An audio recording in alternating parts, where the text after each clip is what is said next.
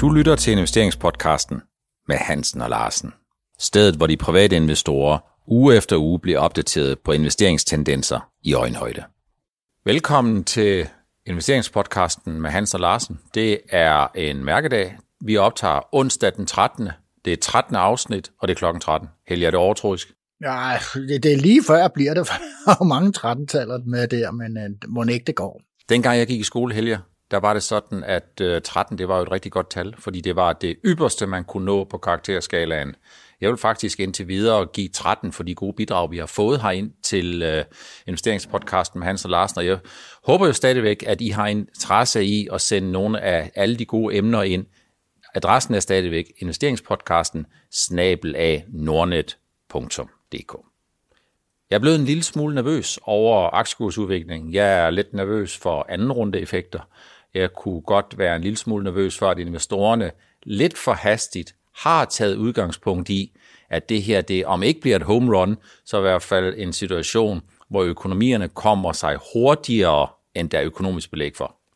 Ja, og det har jeg hele vejen igennem, når vi har snakket om det i udsendelse efter udsendelse, det har jeg haft altså svært ved også at forstå, at, at øh, for det er jo ikke det, jeg ser, når jeg skuer rundt i bedle og rundt i mit netværk inden for erhvervslivet, og også øh, vi har meget import og eksport, min kone og jeg. Jeg synes altså, det ser meget slemt ud mange steder. Øh, og så det, jeg har haft meget fokus på som i investorsammenhæng, det er jo simpelthen det her med, kommer der en bølge til? Øh, kommer der en bølge? Endnu en flere bølger? altså, hvad, hvordan får man genåbnet på en måde, så man til gode ser økonomien, men altså så også sørger for, at smittetryk ikke lige pludselig stiger meget voldsomt. Mm. Det, det kan jeg godt være lidt bekymret for.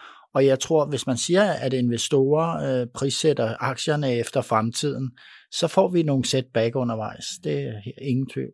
Hovedessensen i, i hvert fald det, som jeg er lidt nervøs for, og det, som du også tidligere har givet udtryk for, det er jo detaljhandlen. Det er jo, hvorvidt forbrugerne både er klar til, men også kan kapere og få købt det på rekordtid, som detaljhandlen jo ikke får solgt, fordi man i stedet for at have 12 måneder på et normalt kalenderår, hvor man kan sælge noget, så er den måske skruet ned til i hvert fald 10, og måske i virkeligheden helt ned til 9.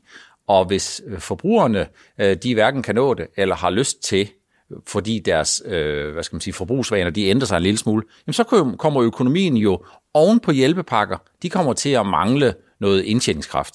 Det er der slet ikke nogen tvivl om, og øh, hvis man ser på, hvordan situationen er i Danmark, så ligner den, øh, den situationen, som den er over hele verden, at detailhandlen, som øh, er en stor motor, altså privatforbruget som en stor motor i, i forbruget, øh, det kommer hakkende i gang. Mm. Det er simpelthen øh, øh, øh, mangens vurderinger. Det, der er mange, der bliver nødt til at lukke trods alt. Ja. Og så øh, kommer der mentalitetsændring hos forbrugerne. Øh, nu kunne jeg huske, efter finanskrisen, der øh, fulgte jeg meget med i detaljhandelstallene måned for måned, og jeg kunne se, at opsparingen voksede, ja. og forbruget voksede. Altså, det var ikke værd at snakke om. Altså, det, de, og frem til 2005 og 2006 har haft en stor stigning hver år, men mm. det var ligesom slut efter finanskrisen. Først i 16-17 begynder der at ske lidt, og det er jo trods alt lang tid efter. Mm. Og jeg tror, at det her chok, vi har fået med corona, det vil forplante sig kraftigt i detaljhandelsudviklingen fremover. Så noget af det, som vi skal holde øje med, noget af det, som jeg synes, at investorerne også skal holde øje med, det er, om det lykkes regeringer og politikere generelt at få pisket forbruget i gang, sådan så de ekstra penge, som håber sig op derhjemme, ikke fordi, at man tjener ekstra penge, men fordi man simpelthen bruger mindre hvis det øh, betyder, at opsparingskvoterne de kommer til at stige ganske markant, der er jo kun tre ting, man kan bruge sine penge på. Den ene det er skat, den anden det er forbruger, øh, og, og, øh, og den tredje det er at stable dem oven på hinanden.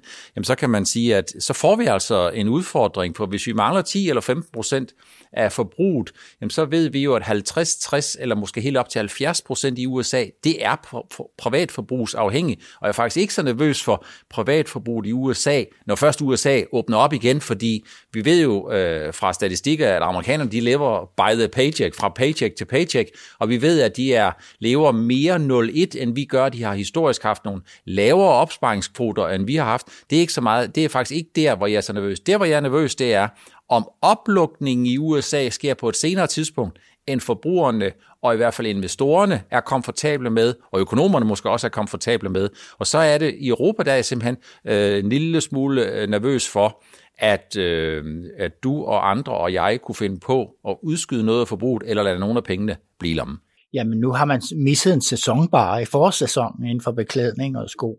Øh, den er jo misset, så nu skal man jo se, at har vi så brug for at købe sommertøj og sommersko.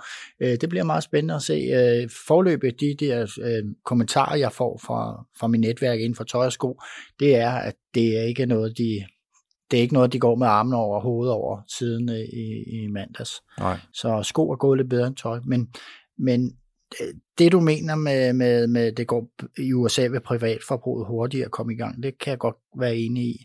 Men jeg er, lidt, jeg er altså temmelig bange for Europa, fordi vi, har, vi er mere snu, vi er snusfornuftige, og det som vi kan frygte fremover, og det som forbrugerne frygter, det er arbejdsløshed. Mm.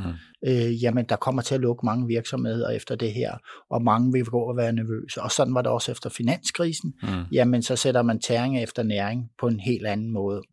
Og det, det tror jeg faktisk, hvis det er det scenarie, vi vil se udspille sig et år eller to endnu.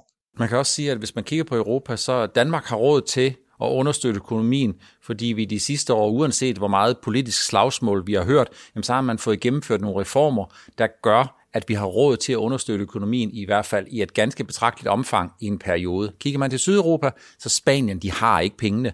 Øh, det er meget, meget værre med italienerne. De har jo altid brugt stop af de penge, som de ikke havde. Øh, og øh, deres gæld var allerede forud for den her krise noget, der ligner 115-125 procent af BNP, og det er jo formentlig ikke blevet væsentligt bedre de seneste måneder. Og turisterne bliver væk. Og turisterne bliver væk. Så man kan sige, den, den gode nyhed for italienerne, det er, at de bliver hjemme deres eget land, og er turister i deres eget land. Men problemet det er, at de har nok mere at miste ved, at dem, der kommer udefra, de bliver hjemme, end ved at deres egne borgere, de forbliver øh, i, øh, i, i hjemlandet. Så øh, det er noget af det, der gør, at jeg tror, at i en meget lang periode, der bliver, vi, der bliver det her øh, problematiseret, fordi det er jo i de gode tider, hvor man skal sørge for at få lavet de brede og holdbare reformer, der gør, at man hæver den potentielle langsigtede vækstret. Det lyder så smukt, men problemet det er, at reformer, det svarer altså til at tage noget fra nogen, og give noget til nogle andre, eller tage noget fra nogle af dem, som har fået for meget i en periode, uden nødvendigvis i fuldt omfang at have givet en ydelse den, den anden vej. Og det er altså sådan, at når der så er valg, så er der så nogen, der sætter et kryds et sted, der afspejler, om man i meget stort omfang har været tilfreds med det. Ja, vi ser en ubalance i, i EU. Altså, der er det, det fattige syd, og så er det det rige nord. Ikke? Ja. Og jeg synes, det der med turismen, der udgør 30-40 procent af indtægterne nogle steder i Sydeuropa, meget store områder, øh, det, det ser farligt ud nu, når man ikke får mulighed for at rejse til. Ja. Vi har tidligere, Helge, snakket om sådan forskellige vendinger. Der var, vi har haft øh, ideen eller udtryk, det hed, om ulven kommer, altså om det bliver en U, om det bliver et U, om det bliver et L eller det bliver et V, og så vil jeg så tillade mig at sige, at vi har også, du har i hvert fald slået til lyd for, at det kunne blive et dobbelt V, og det seneste, jeg har hørt, jamen det er sådan en swoosh, jeg ved ikke, om jeg udtaler det rigtigt, men det er sådan et Nike-logo, som ligesom kan sige, at jeg, jeg plejer at kalde det sådan en form for en, øh, øh, hvad er den der australske der hedder, man, man, man kaster med? En boomerang. Ja. Øh, så hvis du skulle sige noget i dag, har du bevæget dig væk fra øh, noget, der i hvert fald et stykke hen ad vejen minder om et el?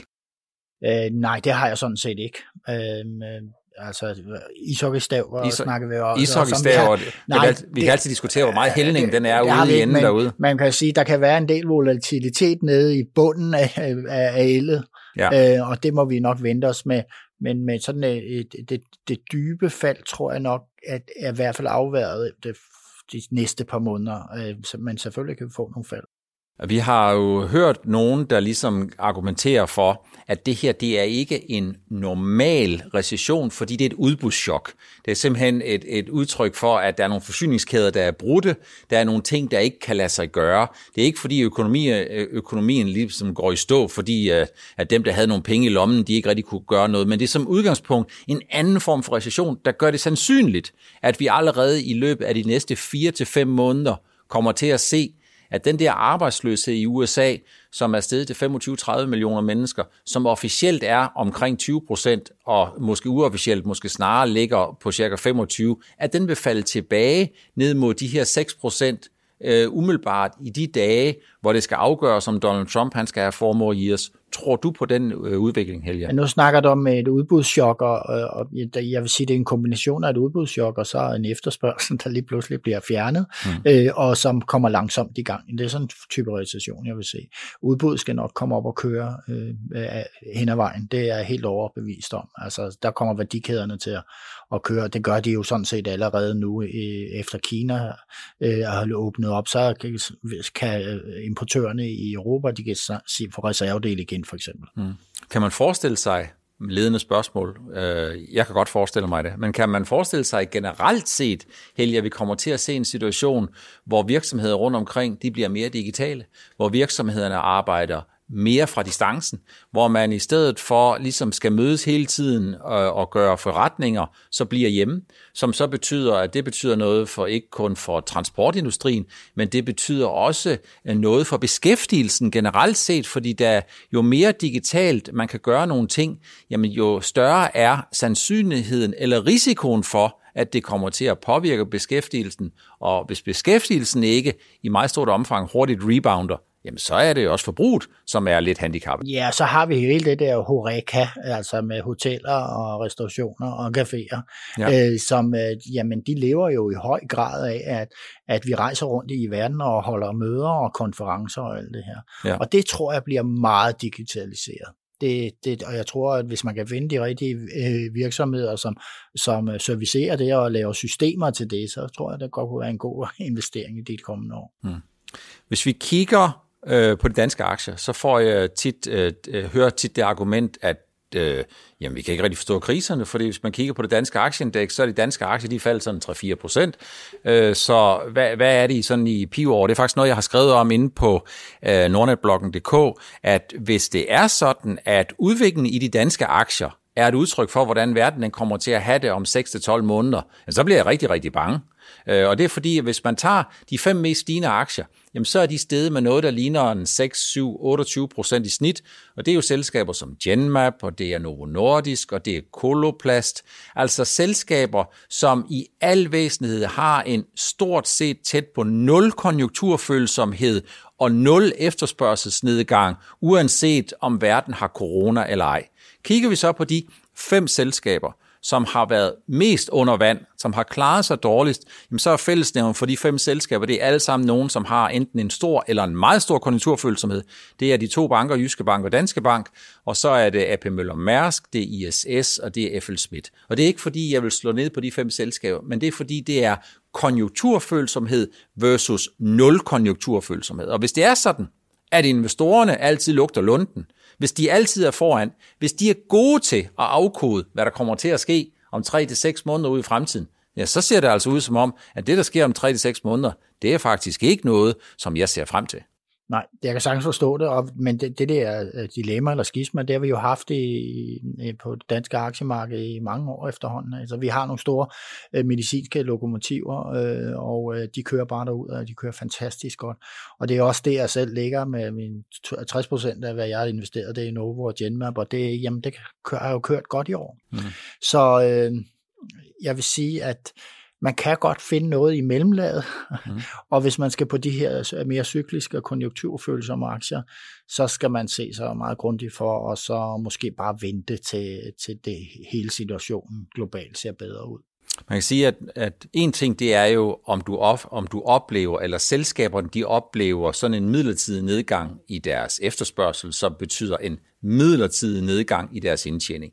Men hvis man kommer til at se, at at, at nedgangen kommer til at vare for længe, så kommer der til at være det, at man kommer til at rekapitalisere nogle selskaber. Og hvis man i stort omfang kommer til at rekapitalisere nogle af de konjunkturfølsomme selskaber, jamen så kan det sådan set være ligegyldigt på den anden side, om selskaberne de, de overlever. For hvis det, der sker, det er, at man bliver, ens nummer bliver trukket ud, og man på det forkerte tidspunkt har for lidt egenkapital, og for meget af noget andet, eller for mange usikkerhedsfaktorer, jamen så er det jo sådan set for investoren ligegyldigt, hvordan situationen ser ud bagefter, hvis man ligesom tager 100 kroner, og så deler dem op i tusindedel, fordi man skal have tilført noget mere kapital på det forkerte tidspunkt. Jeg tror også, det er noget af det, som investorerne er lidt eller noget nervøse for, når det drejer sig om de konjunkturfølsomme selskaber, også selvom en række af dem jo faktisk ikke ser ud som om, at de er specielt sårbare, hvis det er sådan, at krisen trækker ud en måned eller to. Der var regnskab. Her onsdag, der er regnskab fra AP Møller Mærsk, og sådan på headlines ser øh, tingene egentlig sådan meget fornuftige ud. Alligevel så falder aktien med en 5-6 procent, og det gør den, fordi AP Møller Mærsk siger, første kvartal det så ikke sådan super godt ud, vi klarer det rigtig godt, men i anden kvartal, der melder de om en 20-25 procents nedgang i volumenerne, og vi ved jo, at hvis volumen går ned med 20-25 procent, så er der en reel risiko for, at der kan komme noget prispres i kølvandet på volumen, når de går ned på 20-25 procent. Og det tror jeg, det er det, som investorerne reagerer på, på trods af, at aktien jo faktisk allerede er gået ned med 35 procent. Jamen, det er sådan en spiral, man ser i, i mange af de der virksomheder i den, den type branche der. Ikke? Så puha ja, altså det er spændende. Øhm, skulle vi snakke lidt Teva i dag? Det kunne vi godt. Ja, den har vi fået nogle spørgsmål på så. Teva kom med et øh, godt regnskab, det har jeg skrevet lidt om inde på Nordnet-bloggen, øh, men det som er Tevas udfordring, det er jo, den gode nyhed, det er, at Tevas resultat var væsentligt bedre end forventet. Den dårlige nyhed, det er, at det er ikke noget, der sådan for alvor får forløst potentiale på kort sigt. For forud er der jo stadigvæk, der venter jo stadigvæk nogle retssager. Og retssager i USA, Helge, Uha. det er ikke noget, man skal øh, go easy på. Altså, man kommer ikke øh, et anklageskrift. Hvis først der er lavet et anklageskrift, eller man har legnet et par hundrede advokater op, så ved man, at de der advokater, de går ikke ud af mødet, før de alle sammen som minimum har fået dækket deres omkostninger, og der er noget, de kan tage med hjem til dem, de repræsenterer. Ja. Og jeg har altid tænkt sådan, at øh, man skal ikke gå ind i, i, i og investere ind i, øh, i virksomheder, som er enten ligger i patentslagsmål eller ligger i, i retssager. Øh, det er slet ikke, hvis det er nogle større retssager, hvor man risikerer, man kan, risikere at miste mange penge. Øh, så det tror jeg faktisk hæmmer aktien, altså mm. Teva. Der er rigtig mange, der er bekymrede for at købe sig ind i den med de her uafklarede ting omkring de her store retssager. Det skal så lige siges, at retssager, det er jo noget, som, og patentslagsmål, det er jo noget, der ligesom i høj grad hører farmaindustrien til. Ja. Øh, hvis man ser på Novos øh, udgifter til den juridiske afdeling siden 1990'erne, jeg tror faktisk, det er fordoblet hvert år. Altså det er meget, meget voldsomt. Man øh, slås jo om bare farven på en tablet eller alt muligt andet. Ja. Så man har rigtig mange advokater ansat og jurister ansat. Så, øh, så det er ikke så usædvanligt, men det kan være slemt. De her retssager er ret store øh, for Teva. Mm. Øh, det her med opioid og, og, og erstatningerne for det, det er jo personskade og afhængighed og mm. alt muligt andet, og amerikanerne har meget fokus på det. Det kan være blive en dyr omgang, øh, hvis ikke de laver et eller andet forlig, som mm. er til at leve med. Og så har de den her med konkurrence myndighederne, hvor de skulle eventuelt være gået sammen med andre, lave generisk medicin. Ikke? Uha, det er nogle store, det er nogle store ting, de slås med, så, og vi får ikke sat tal på. Vi får ikke talt, sat tal på her og nu. Man kan sige, at øh, efter regnskabet fra øh, Theo Q1 øh, og på den efterfølgende konference, som der var, øh, jamen der sagde Kåre Schultz jo, at der sådan set ikke på den måde foretaget en afgørelse. Man skulle have været i retten omkring den øh, 15. 20. marts, så vidt jeg husker. Så blev det udsat på grund af corona. Øh, Teva har indleveret det, som de mener er det, som de vil gerne bidrage med i forliget, og det lyder fuldstændig astronomisk. Det de siger, det er, at øh, de kommer til at betale 250 millioner dollar, og så 23 milliarder dollar i produkter over en 10-årig periode. Og de der 23 milliarder dollar, det lyder jo lige så astronomisk, som det er. Vi skal bare huske en lille smule på øh, og sige, de 23 milliarder dollar, det er noget, som Teva har beregnet på basis af vejledende udsalgspriser. Når man sælger ind til de amerikanske forhandlere, jamen så plejer man at give 70% i rabat. Så hvis man piller de 70% af, så kommer man ned til 6,9 milliarder. Og hvis det er sådan, at Teva har en EBITDA-margin på 30%, så er man nede på 200 millioner dollar om året, og hvis man så skal kigge på, hvad net profit-effekten af det her det er, jamen så er man nede på et relativt moderat beløb set i forhold til Tevas størrelse. Så, så forskellen i det her, jamen det er jo ikke kun, at det er meget store tal, som du kan dekomponere. Forskellen, den handler meget om fornemmelsen for, om vi nu kan lægge noget bag os med den der risiko for, Øh, at der er noget, der blusser op, eller det ikke bliver endelig afgjort. Og det er derfor, at min konklusion på det her, det er, at prisfastsættelsen, jamen den er ekstremt lav, men den tager udgangspunkt i, at investorerne er historisk naturligt meget nervøse for, at man øh, ikke kommer til at lave de her forlig, eller hvis man så laver det første forlig, at der så kommer en konkurrencesag, som yderligere kan komme til at koste nogle penge. Ja, jeg er helt enig. Det, altså, jeg, jeg synes ikke, at aktien er attraktiv på grund af de her to ting, de her to retssager. Jeg, det, det, men, men måske på den korte bane kan man jo få lidt stigning i den, men mm. puha, det, der skal nogle tal på bordet på, hvad, hvad det kommer til at koste virksomheden.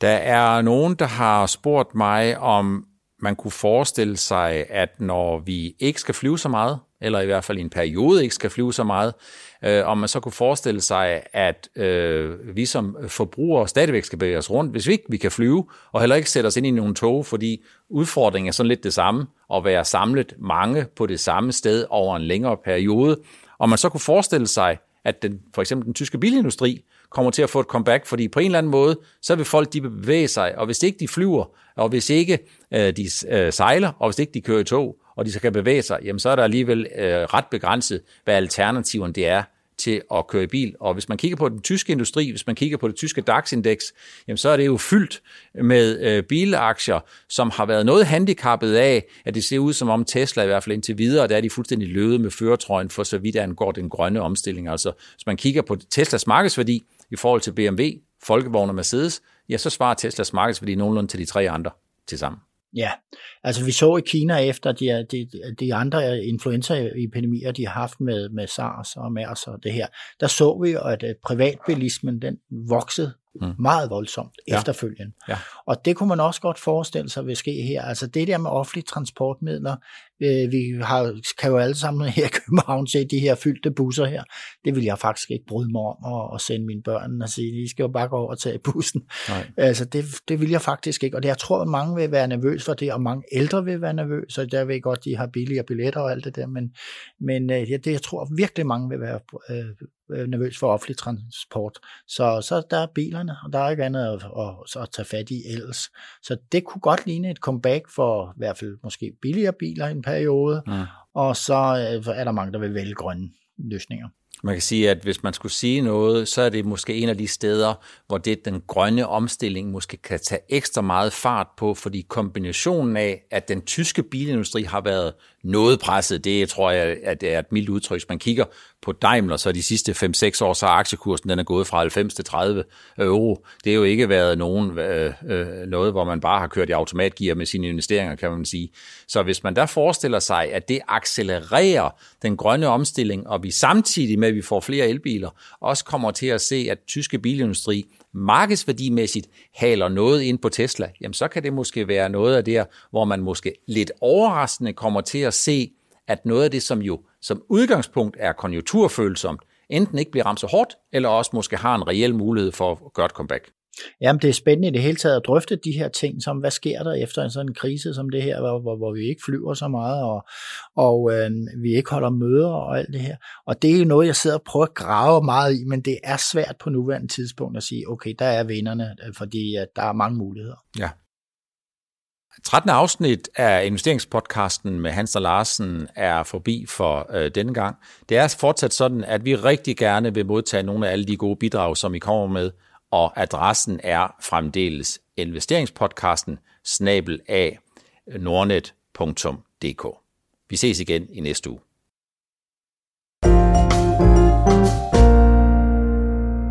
Du lyttede til investeringspodcasten med Hansen og Larsen. Vi ses igen i næste uge.